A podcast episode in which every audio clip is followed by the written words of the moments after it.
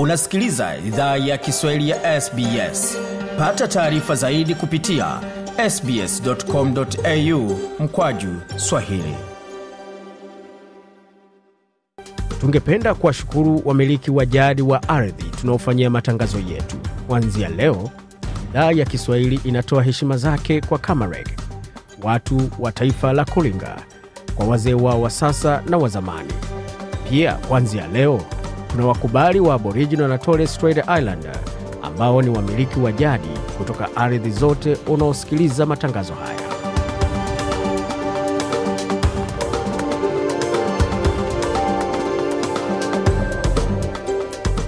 Jambo pote unatusikizia, hii ni idhaa Kiswahili ya SBS ukiwa na migode migerano, tukuletea makala kutoka studio zetu za SBS na mtandaoni anani ambayo ni sbs.com.au mkwa juu Swahili, akiwa na mengi ambayo tumeandalia pamoja na mengine mengi ambayo yanakuja muda usio mrefu. Kwa sasa tupate kionjo cha yale ambayo tumeandalia, tukianzia kwa upande kwa upande wa swala zima la shirika la ASIDA. Je, mpango wake ni gani kusaidia jamii pamoja na malengo yake ni gani, hususan panapohusika masuala ya vijana na jamii?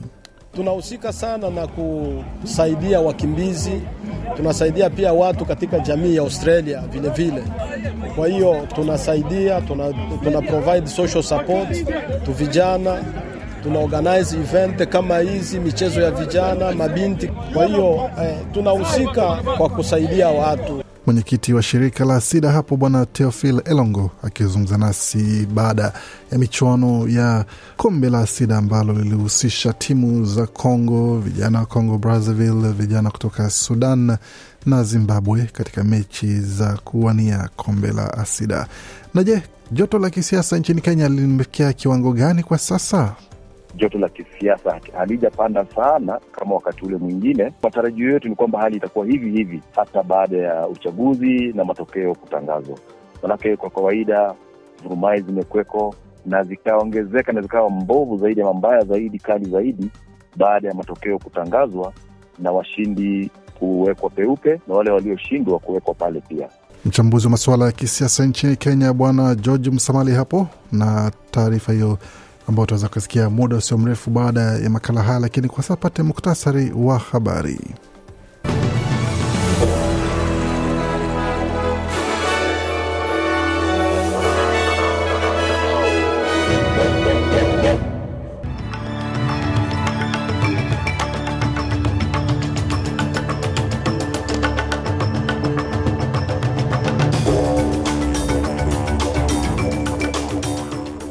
Katika muktasari wa habari jioni hii ya leo, mfumo wa huduma ya afya wa Victoria apigwa jeki kwa uwekezaji wa zaidi ya dola milioni mia moja na makazina wa taifa wakaribisha kuboreshwa kwa mahusiano ya kidiplomasia kati ya China na Australia na uwezekano wa kuondolewa kwa vikwazo kwa, kwa mauzo ya bidhaa za Australia.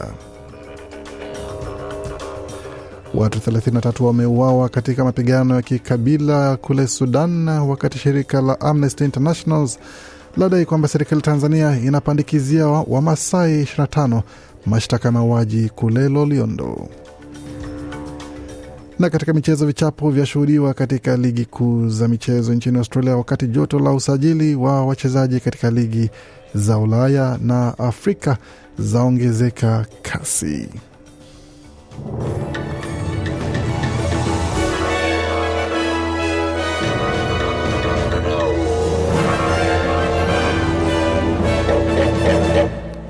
Wasikia idhaa Kiswahili ya SBS na hapa ni idhaa ya Kiswahili ya SBS tukiuletea moja kwa moja kupitia tovuti yetu sbs.com.au mkoa Swahili pamoja na ukurasa wetu wa Facebook, facebook.com mkoa juu SBS. Kwa sasa moja kwa moja katika taarifa za habari, ambapo serikali ya shirikisho imetetea uamuzi wake wa kuchelewa kurejesha malipo ya likizo ya janga baada ya kusisitiza awali kuwa haitaweza rejesha uwekezaji huo. Mwekazina wa taifa Jim Chalmers amesema ukosoaji kutoka msemaji wa upinzani Susan Ley haufai baada ya kusema kuwa serikali ililazimishwa kurejesha malipo hayo ya dola 750 kwa watu ambao hawakuwa na likizo ya wagonjwa ambayo wangetumia kufunika muda wa kujitenga kwa sababu ya uviko. Ameeleza shirika la habari la Sky kwamba serikali haina nia ya kufanya michezo, ila nia yao ni kuhudumia taifa. Anasema kuna hamu ndani ya jamii ya kuja pamoja wakati wa matatizo haya na si kuendelea kulalamika kuyahusu, na nadhani kuwa madai hayo kutoka kama ni kwa Susan Lee au mwingine kweli ni upuzi katika muktadha wa sisi kujaribu kuwatendea watu wetu haki. Na tukiendelea taarifa zingine ambayo tumeandalia kutoka studio zetu za SBS, tukisalia katika masuala ya siasa, mweka zina amesema kwamba uwezekano wa kuregezwa kwa vikwazo vya biashara vya China dhidi ya Australia ni maendeleo yatakayokaribishwa.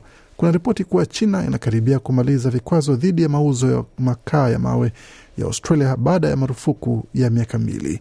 Jim Chalmers ameeleza shirika la habari la Sky kwamba maendeleo hayo ni ishara ya mahusiano yanayoimarika kati ya nchi hizo mbili. Uh, clearly that would be good news for our exporters and we'd like to see it happen. You know, we've made it clear Bwana Chama kwamba ni wazi hiyo itakuwa taarifa nzuri kwa wauzaji wetu wa nje na tungependa kuona hiyo ikifanyika.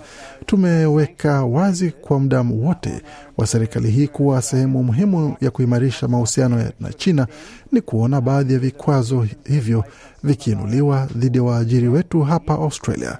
Tungependa kuona hatua hiyo haiishi haishii hapo, inastahili endelea kwa vikwazo ambavyo vimewekwa dhidi ya mauzo yetu pia kwa maslahi ya waajiri wetu pamoja na wauzaji wetu wa nje wa hapa Australia.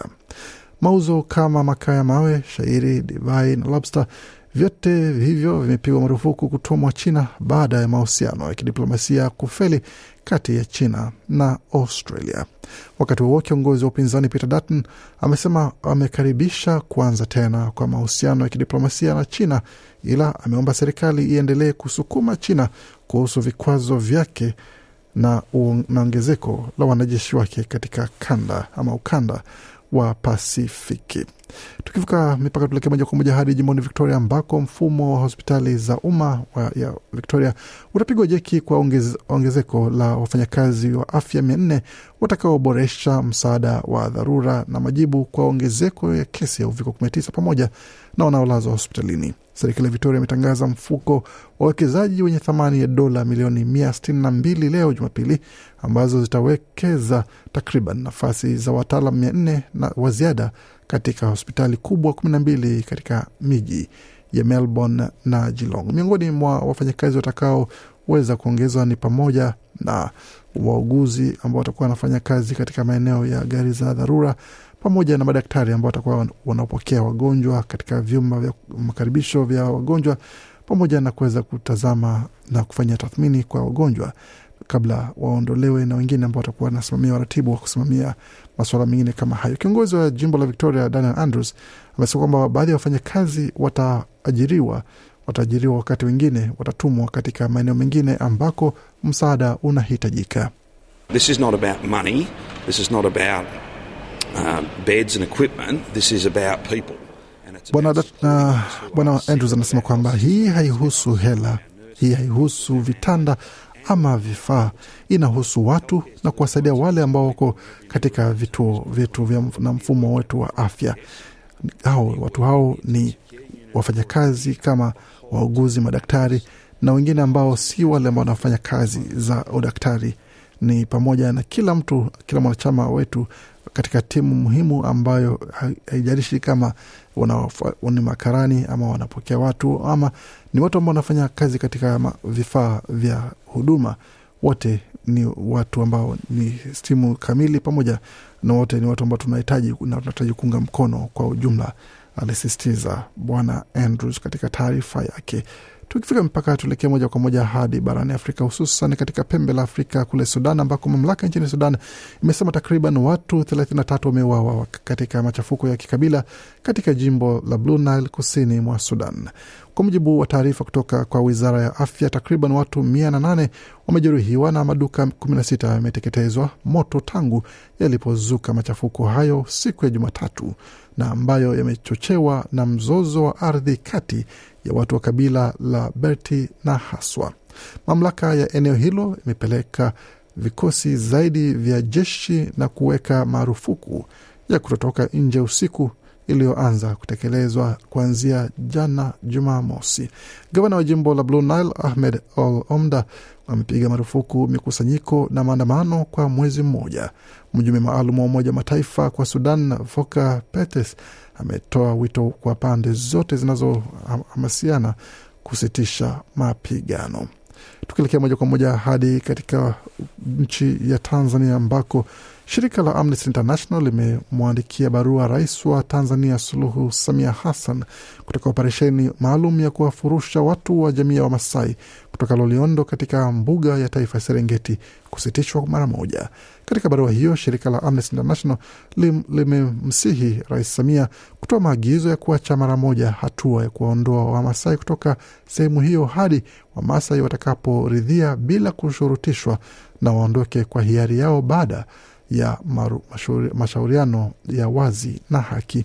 Shirika hilo vilevile linataka uchunguzi huru na wakina ufanyike kuhusu makabiliano yaliyotokea kati ya maafisa wa usalama na Wamasai mwezi Juni tarehe tisa. Licha ya serikali ya Tanzania kuko, kutu, kukosa kutoa taarifa kamili kuhusu idadi ya watu ambao wamekamatwa, kujeruhiwa na au kuuawa wakati wa makabiliano kati ya maafisa wa usalama na Wamasai katika sehemu ya Loliondo, Amnesty International wamesema kwamba watu 25 wamezuiliwa na polisi kwa kupinga zoezi la serikali la kuwaondoa katika ardhi yao ambayo wameishi kwa miaka mingi na ndipo wanapaita nyumbani, hiyo ikiwa ni nukuu, na kuongezea kwamba maafisa wa polisi walitumia nguvu katika kuwatawanya Wamasai waliokuwa wakiandamana kwa amani kupinga hatua ya maafisa wa usalama kuwafurusha makwao na tukivuka mpaka tuelekea moja kwa moja hadi katika taifa la Kenya na Somalia, ambapo serikali ya Somalia imefungua tena soko lake kwa miraa kutoka Kenya baada ya kupiga marufuku uingizaji wa miraa kutoka nchi hiyo jirani miaka mbili iliyopita. Mpaka wa ardhi kati ya nchi hizo mbili utafunguliwa baada ya miaka kumi tangu ulipofungwa rasmi. Safari za shirika la ndege la Kenya Airways zimeruhusiwa kuanza safari za moja kwa moja kutoka Nairobi hadi Mogadishu.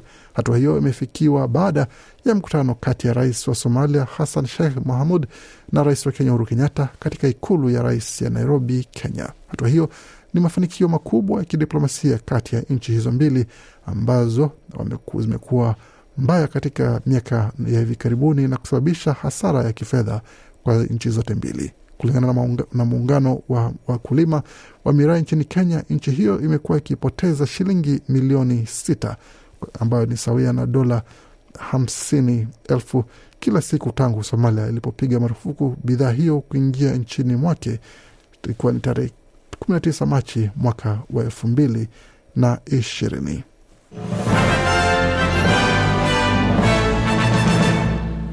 Waendelea kusikia idhaa Kiswahili ya SBS ukiwa na migode migerano, tukuelekea moja kwa moja katika ulimwengu wa michezo, tukianzia hapa ambapo mambo yamekuwa yakitokota kwa upande wa timu za NRL.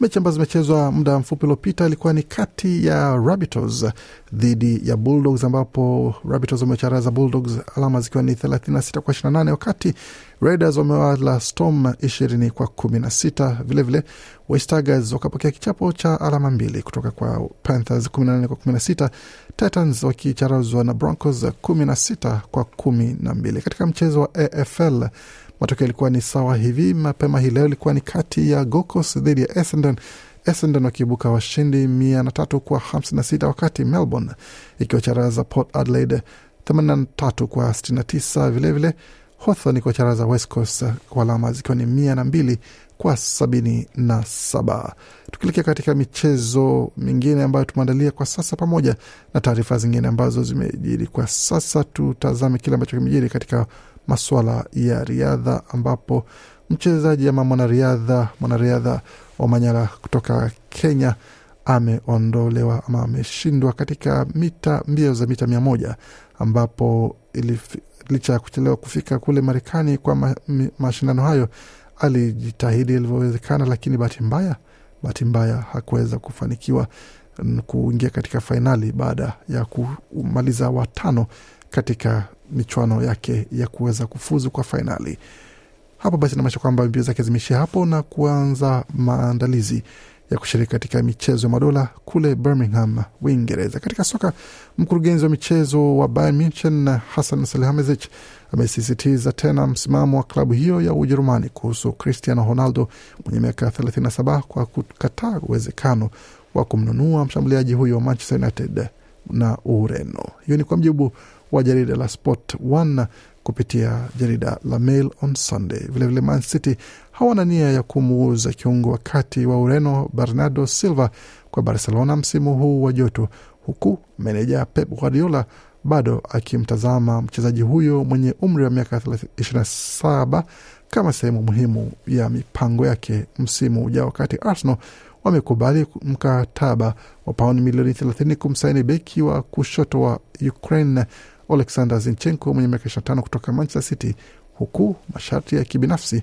bado yakiwa bado hayajaafikiwa. Wakati Chelsea itamnunua beki wakati wa Sevilla na Ufaransa Jules Kunde mwenye miaka 23 baada ya kushindwa kuafikiana na Manchester City kwa ajili ya kumnunua mlinzi wa Uholanzi Nathan Ake mwenye miaka 27. Hii ni baada ya Chelsea kumnunua kumnunua Kalidou Koulibaly kutoka kule Napoli katika msimu huu wa joto. Katika mechi za maandalizi ya msimu ujao ni matokeo ambayo yamekuwa yakishuhudiwa kama haya hivi, ambapo mechi ambazo zimechezwa mapema hapo jana ama alfajiri ya leo ilikuwa ni kati ya Chelsea dhidi ya Club America kule Marekani, ambapo Chelsea iliibuka mshindi wa magoli mawili kwa moja wakati Crystal Palace wakicharaza Millwall tano kwa nne na vilevile vile Liverpool wakiwacharaza Crystal Palace siku chache zilizopita magoli mawili kwa sifuri wakati Arsenal iliwacharaza mapema hii leo iliwacharaza uh, uh, Everton magoli mawili kwa sufuri. Na katika mechi ambayo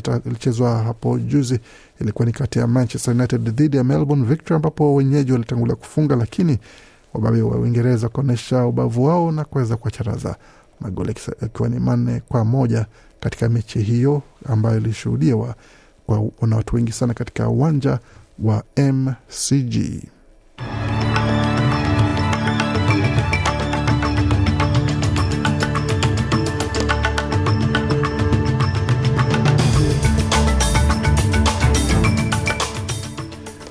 Na mkitazama hali ilivyo katika masuala ya ubadilishaji wa fedha, dola moja Marekani ni sawa na dola moja na senti 47 za Australia, kati dola moja ya Australia ni sawa na faranga 1378 za Burundi, dola moja ya Australia ikiwa ni sawa na faranga 1354 na senti 80 za Congo. Vilevile dola moja ya Australia ni sawa na faranga 693 za Rwanda, dola moja ya Australia sawa na shilingi 2549 za Uganda. Vilevile vile dola moja ya Australia ni sawa na shilingi 80 na senti 19 za Kenya, wakati dola moja ya Australia ni sawa na shilingi 1578 na senti 56 za Tanzania. Katika masuala ya utabiri wa hali ya hewa mjini Adelaide nyuzi joto pale ni 10.9, Brisbane zikiwa ni 17.3, Canberra 9 kwa mradhi 7.9, wakati Darwin ni 21.9, Hobart 5.7, Perth 12.9, Melbourne nyuzi joto ni 9.4 wakati mjini Sydney ni 15 na nukta 8. Kufikapo ni mwisho taarifa habari ambayo tumeandalia.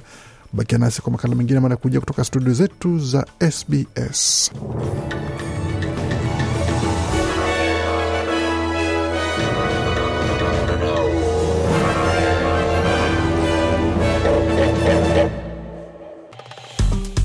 Penda, shiriki, toa maoni, fuatilia idhaa ya Kiswahili ya SBS kwenye Facebook.